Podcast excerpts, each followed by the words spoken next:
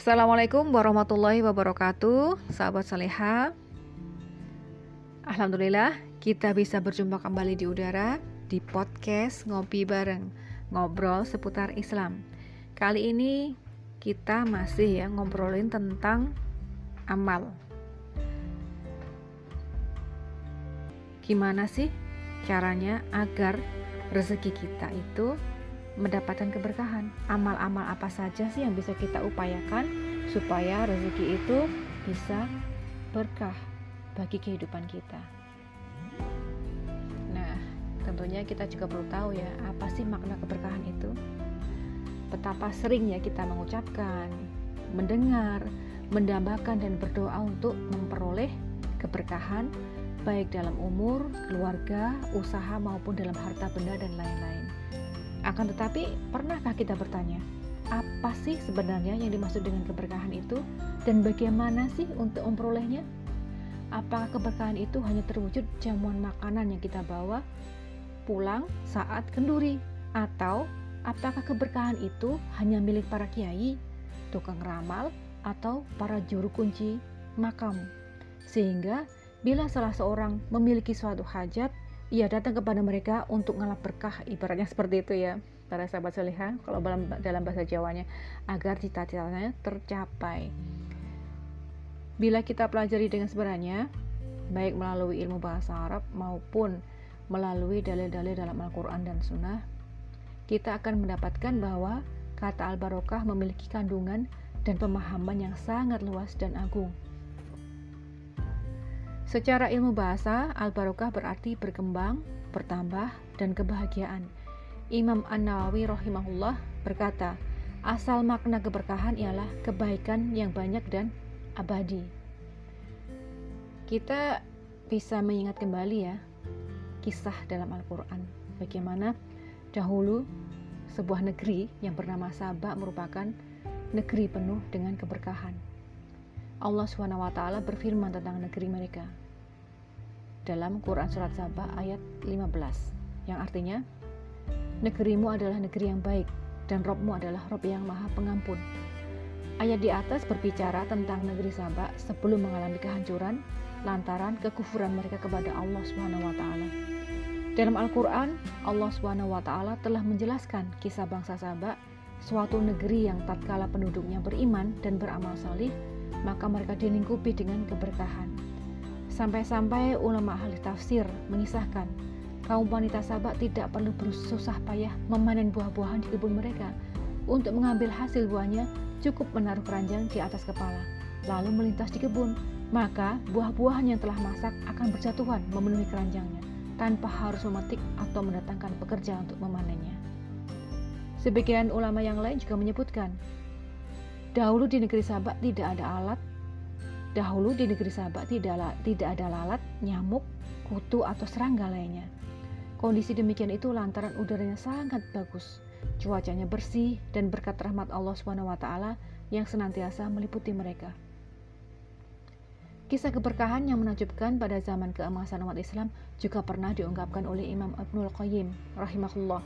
Sungguh, biji-bijian dahulu baik gandum maupun yang lainnya lebih besar dibanding dengan yang ada sekarang. Sebagaimana keberkahan yang ada pada biji-biji kala itu lebih banyak. Imam Ahmad rahimahullah telah meriwayatkan melalui jalur sanatnya bahwa telah ditemukan di gudang sebagian kekhilafan Bani Umayyah kantung gandum yang biji-bijinya sebesar biji kurma dan bertuliskan pada kantung luarnya ini adalah gandum hasil panen pada masa keadilan ditegakkan. Bila demikian, tentu masing-masing kita mendambakan untuk mendapatkan keberkahan dalam pekerjaan, penghasilan, dan harta. Sehingga kita bertanya-tanya, bagaimanakah caranya agar usaha kita, penghasilan, dan harta yang kita usahakan itu diberkahi oleh Allah. Amal-amal apa yang bisa kita lakukan untuk mendatangkan halal, halal keberkahan itu? Ada dua syarat ya untuk meraih keberkahan supaya amal-amal kita itu bisa mendatangkan keberkahan ya para sahabat soleha di sini. Untuk memperoleh keberkahan dalam hidup secara umum dan dalam penghasilan secara khusus terdapat dua syarat atau amalan yang harus kita penuhi. Yang pertama adalah iman kepada Allah Subhanahu wa taala. Ini adalah merupakan amalan kita yang pertama, syarat yang pertama dan yang terpenting agar rezeki kita diberkahi oleh Allah Subhanahu wa taala, yaitu dengan merealisasikan, mengamalkan keimanan kita kepada Allah Subhanahu wa taala. Sebagaimana dalam firman-Nya.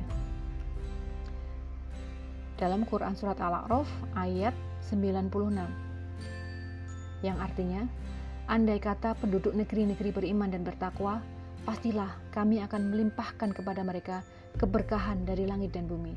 Tetapi mereka mendustakan ayat-ayat kami dan kami siksa mereka disebabkan perbuatannya demikianlah balasan Allah SWT bagi hamba-hambanya yang beriman dan sekaligus menjadi penjelas bahwa orang yang kufur kepada Allah SWT niscaya tidak akan pernah merasakan keberkahan dalam hidupnya selama di dunia maupun juga di akhirat.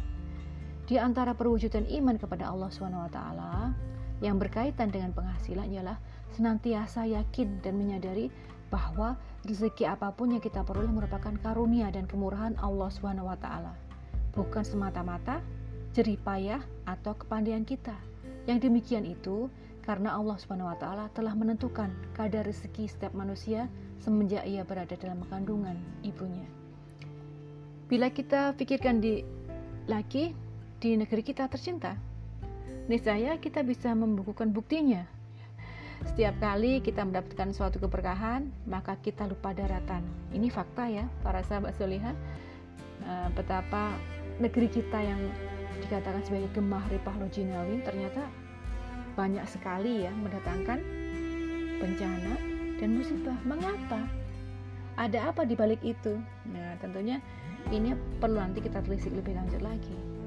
Oleh karena itu, keberkahan yang kita dapatkan ya bisa jadi akan sangat jauh. Dan sehingga ada beberapa di antaranya yang merasa bahwa keberhasilan itu karena kehebatan kita keberhasilan dari orang-orang tertentu yang bisa mendatangkan harta yang banyak itu berdasarkan karena kehebatan mereka. Dan sebaliknya, setiap terjadi kegagalan atau bencana, maka kita menuduh alam sebagai penyebabnya dan melupakan Allah Subhanahu wa taala. Bila demikian, maka mana mungkin Allah Subhanahu wa taala akan memberkahi kehidupan kita?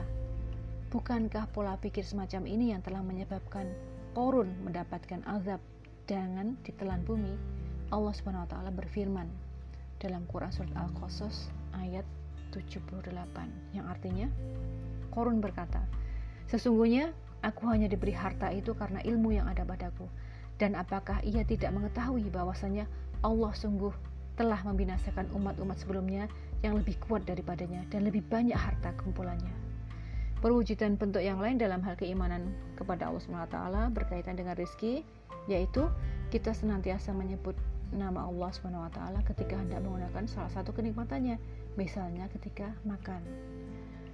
Dalam suatu hadis yang diriwayatkan oleh hadis riwayat An Ahmad, An Nasai dan Ibnu Hibban dari sahabat Aisyah radhiyallahu anhu bahwasanya Nabi Shallallahu alaihi wasallam pada suatu saat sedang makan bersama enam orang sahabatnya.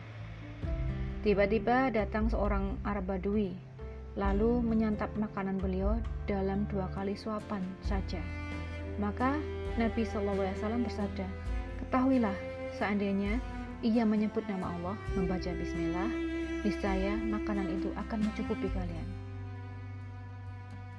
Pada hadis lain, Nabi SAW bersabda, Ketahuilah, bahwasanya salah seorang dari kamu bila hendak menggauli istrinya, ia berkata dengan menyebut nama Allah, Ya Allah, jauhkanlah kami dari setan dan jauhkanlah setan dari anak yang engkau karuniakan kepada kami. Kemudian mereka berdua dikaruniai anak dari hasil tersebut, niscaya anak itu tidak akan diganggu oleh setan. Hadis riwayat Bukhari. Demikianlah sekilas penjelasan terkait dengan pentingnya ya amal kita meng mengamalkan keimanan kita kepada Allah Swt dan menyebut namanya ketika hendak menggunakan suatu kenikmatan yang telah diberikan oleh Allah sehingga bisa mendatangkan keberkahan pada harta dan anak keturunan. Dan amalan yang kedua itu ya adalah amal soleh yang dimaksud dengan amal solih ialah menjalankan perintah dan menjauhi larangannya sesuai dengan syariat yang diajarkan oleh Rasulullah SAW. Inilah hakikat ketakwaan yang menjadi syarat datangnya keberkahan, sebagaimana ditegaskan dalam surat Al-A'raf ayat 96 di atas itu tadi.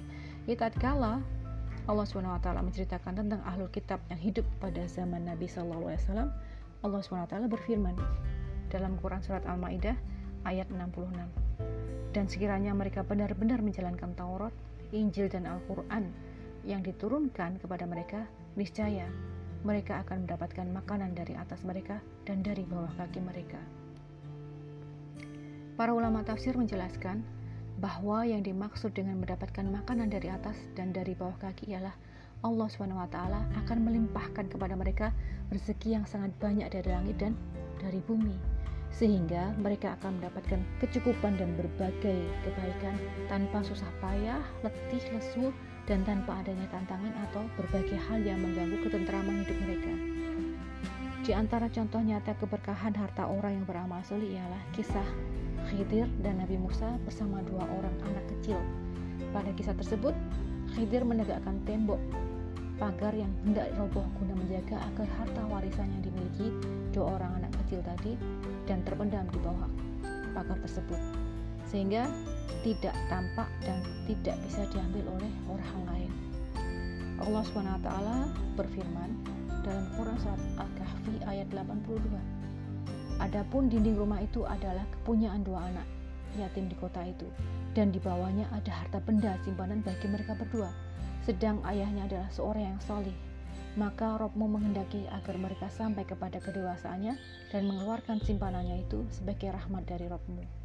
Menurut penjelasan para ulama tafsir, ayah yang dinyatakan dalam ayat ini sebagai ayah yang solih itu bukan ayah kandung dari kedua anak tersebut. Akan tetapi, orang tua itu ialah kakeknya yang ketujuh yang semasa hidupnya berprofesi sebagai tukang tenun. Ibnu Qasir rahimahullah berkata, pada kisah ini terdapat dalil bahwa anak keturunan orang solih akan dijaga dan keberkahan amal solihnya akan meliputi mereka di dunia dan di akhirat. Ia akan memberi syafaat kepada mereka dan derajatnya akan diangkat ke tingkatan tertinggi agar orang tua mereka menjadi senang sebagaimana dinyatakan dalam Al-Quran dan Sunnah. Sebaliknya, bila seseorang enggan beramal solih atau bahkan malah berbuat kemaksiatan, maka yang ia petik juga kebalikan dari apa yang telah disebutkan di atas. Rasulullah SAW bersabda, Sesungguhnya seorang sesungguhnya seseorang dapat saja tercegah dari rezekinya akibat dari dosa yang ia kerjakan. Hadis riwayat Ahmad, Ibnu Majah, Al-Hakim. Membusuknya daging dan basinya makanan sebenarnya menjadi salah satu dampak buruk yang harus ditanggung manusia. Rasulullah SAW menyebutkan bahwa itu semua terjadi akibat perbuatan dosa umat manusia. Beliau SAW bersabda, Seandainya kalau bukan karena ulah Bani Israel, niscaya makanan tidak akan pernah basi dan daging tidak akan pernah membusuk. Mutafakun alaih. Para ulama menjelaskan, tatkala Bani Israel diberi rezeki oleh Allah SWT berupa burung-burung salwa semacam burung puyuh yang datang dan dapat mereka tangkap dengan mudah setiap pagi hari, mereka dilarang untuk menyimpan daging-daging burung tersebut. Setiap pagi hari mereka hanya dibenarkan untuk mengambil daging yang akan mereka makan pada hari tersebut. Akan tetapi, mereka melanggar perintah ini dan mengambil daging dalam jumlah yang melebihi kebutuhan mereka pada hari tersebut untuk disimpan. Akibat perbuatan mereka ini, Allah SWT menghukum mereka sehingga daging-daging yang mereka simpan tersebut menjadi busuk. Ya, demikian sedikit penjelasan ya terkait dengan dua syarat amalan pentingnya kita itu bisa meraih keberkahan dalam kehidupan saat ini para sahabat soleha. Insya Allah lain waktu kita bisa berjumpa kembali dan kita lanjutkan obrolan kita kali ini. Wassalamualaikum warahmatullahi wabarakatuh.